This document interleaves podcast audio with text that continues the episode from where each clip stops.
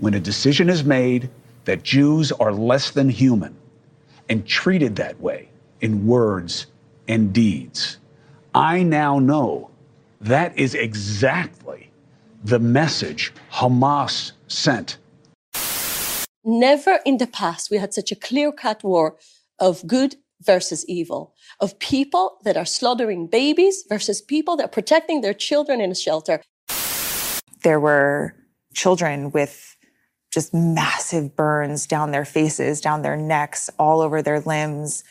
And because the hospitals are so overwhelmed, they are being discharged immediately after, and they're being discharged to these camps with no access to running water.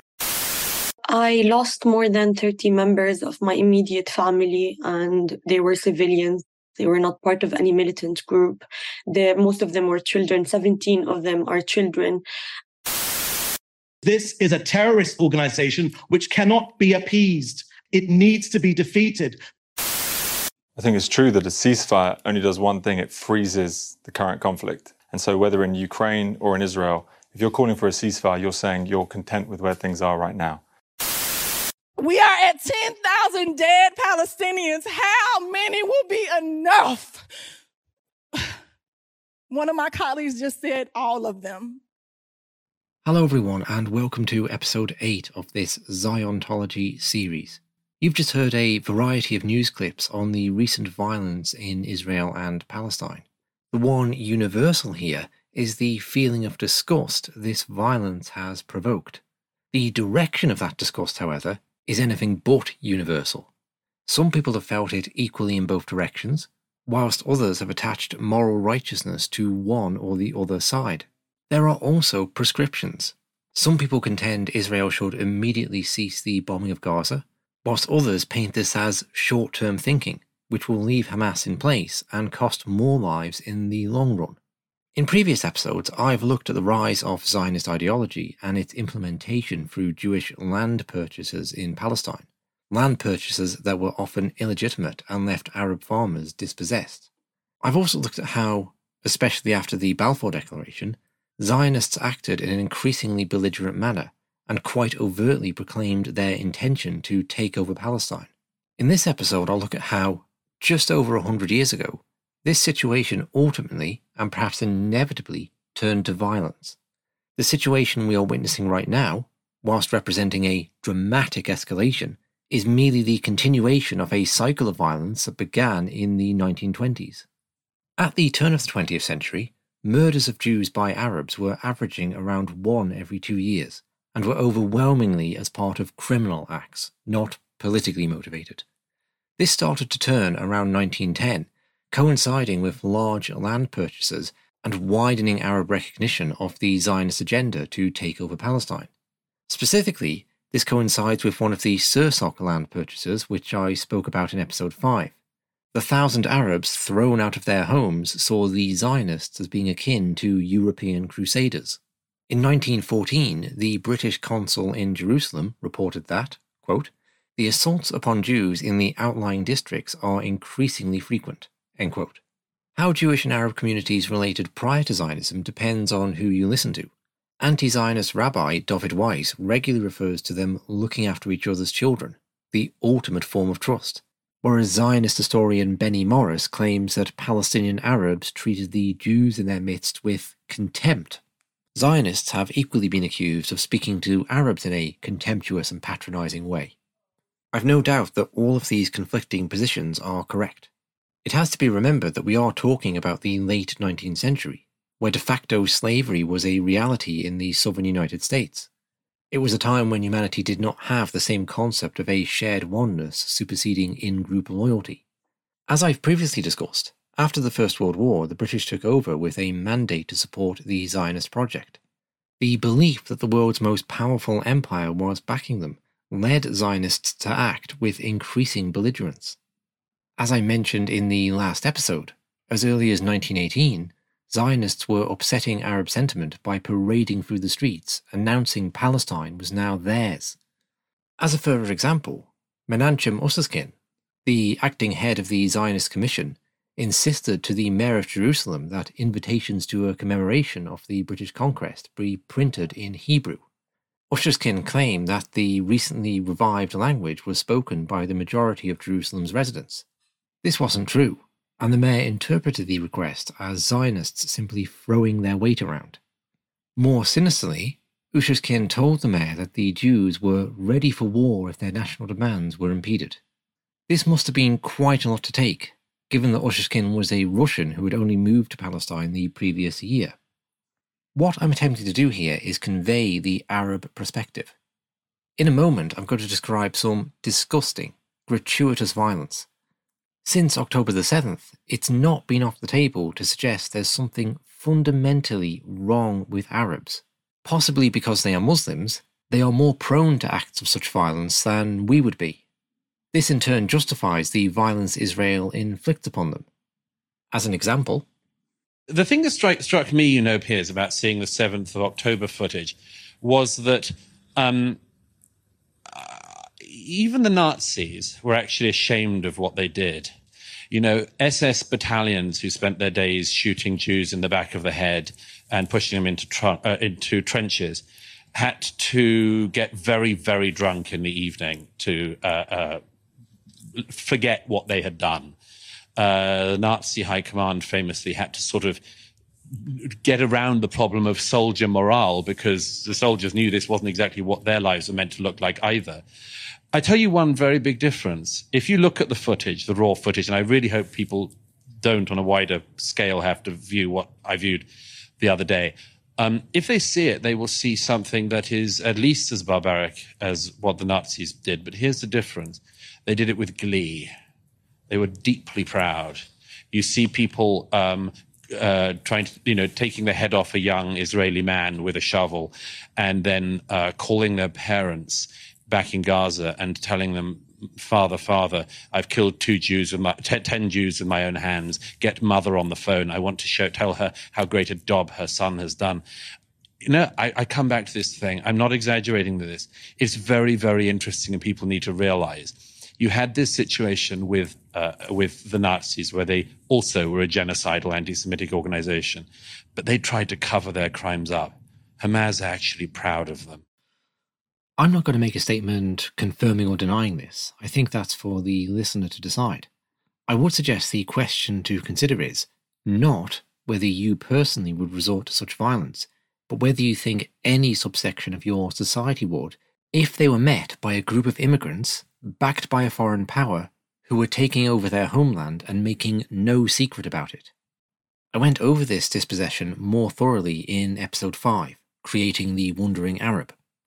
The other question this raises, which runs right into the modern day, is what constitutes a morally legitimate and morally illegitimate response to such circumstances. Getting back to the narrative, throughout 1920 and 21, there were several independent incidents of violence which represented a massive escalation from anything that had gone on before. These events irreparably damaged Arab Jewish relations, changed the nature of the Zionist project, and set the tone for the following hundred years. The first is known as the Battle of Tel Hai, which resulted, depending on how you count it, in the deaths of eight Jews and five Arabs. This violence wasn't intended and arose out of tension and misunderstanding as part of Arab resistance to the French in Syria. Arab soldiers entered a Jewish village searching for French troops. The resultant tension and misunderstanding led to shots being fired and people dying as a result. Whilst not a part of Arab violence directed at Zionism, it did raise the tension for what was to come the following month. The first event of major consequence was the Nebi Musa riot of 1920 which led to the deaths of five Jews and four Arabs and injured over 200 Jews. Nebi Musa is an important religious festival in Palestine, attended by tens of thousands of Muslims. To keep order, the Ottoman authorities had deployed thousands of troops during the festival, but the British deployed less than 200. Events at Tel Hai had put the Jewish community on edge. The Zionist Commission had also received reports of an Arab terrorist group called the Black Hand, whose members intended to attack Jews to deter further immigration. Their warnings to the British authorities were unheeded, as they had made similar predictions the previous year and nothing had happened. Zionist leaders decided to take matters into their own hands and organized military drills in Jerusalem. Understandably so, But from the Arab perspective, the people who say they want to take over your country are now performing martial exercises in the streets. Trouble at the festival began with heated Arab rhetoric and anti Zionist speeches. Some Arabs were said to be carrying slogans such as Death to the Jews and Palestine is our land and the Jews are our dogs. There is a report that violence broke out when Jews started throwing stones. Other accounts have Arab violence preceding that. Either way, Jerusalem was a tinderbox. A full blown riot broke out and the Jewish quarter was ransacked. Khalil Sakakini, who would later become a famous Arab nationalist, was present and observed quote, The people began to run about and stones were thrown at the Jews. The shops were closed and there were screams. I saw a Zionist soldier covered in dust and blood. Afterwards, I saw one Hebronite approach a Jewish shoeshine boy and take his box and beat him over the head. He screamed and began to run, his head bleeding, and the Hebronite left him and returned to the procession. The riot reached its zenith. All shouted, Muhammad's religion was born with the sword. I immediately walked to the municipal garden. My soul is nauseated and depressed by the madness of humankind. Jewish homes were looted and their occupants beaten, and in some cases murdered or raped. Historian Tom Segev describes this as the opening shot in the war for the land of Israel. This incident led to the formation of the Haganah, the Zionist paramilitary organization which ultimately became the Israeli Defense Force, the IDF. It's clear the British handled the whole situation very badly, so much so the Jews thought they had deliberately allowed it to happen. The British established a commission of inquiry, the Palin Commission, which I quoted in the last episode.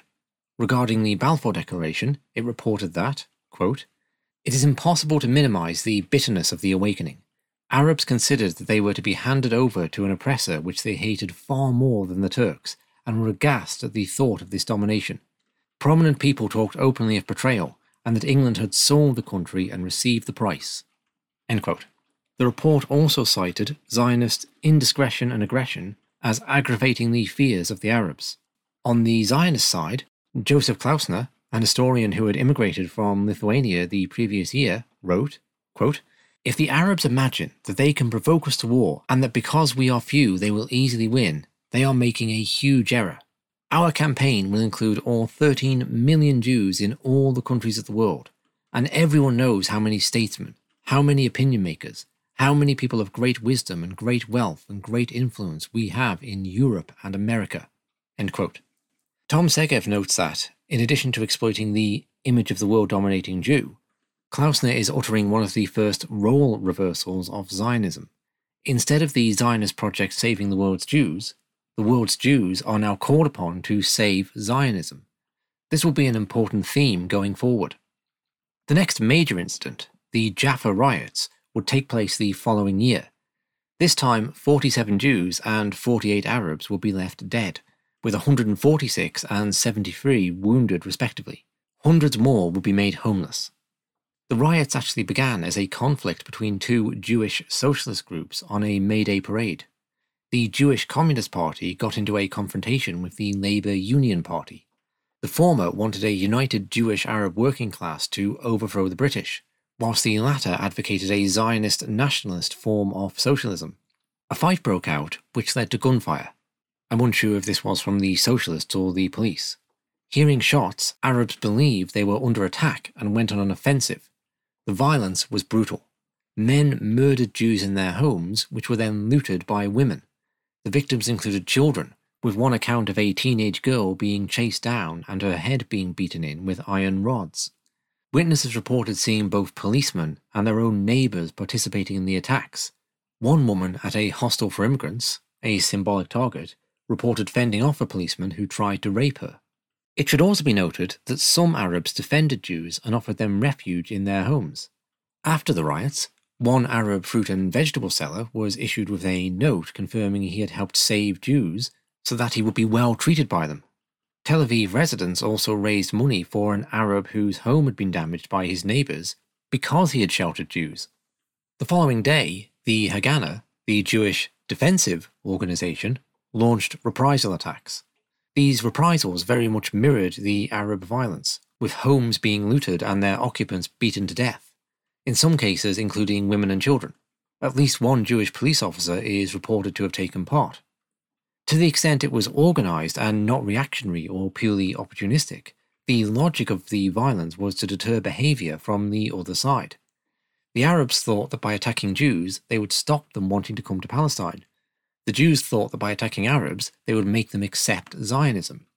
Both sides were convinced that the other would capitulate to a strategy that they would never dream of capitulating to themselves. The Zionist publication Kuntres ran an article declaring the age of innocence had ended, and that, quote, to the extent that we shall have the breath of life in us, we will rejoice at the opportunity to spill our blood and the blood of others for a Jewish homeland.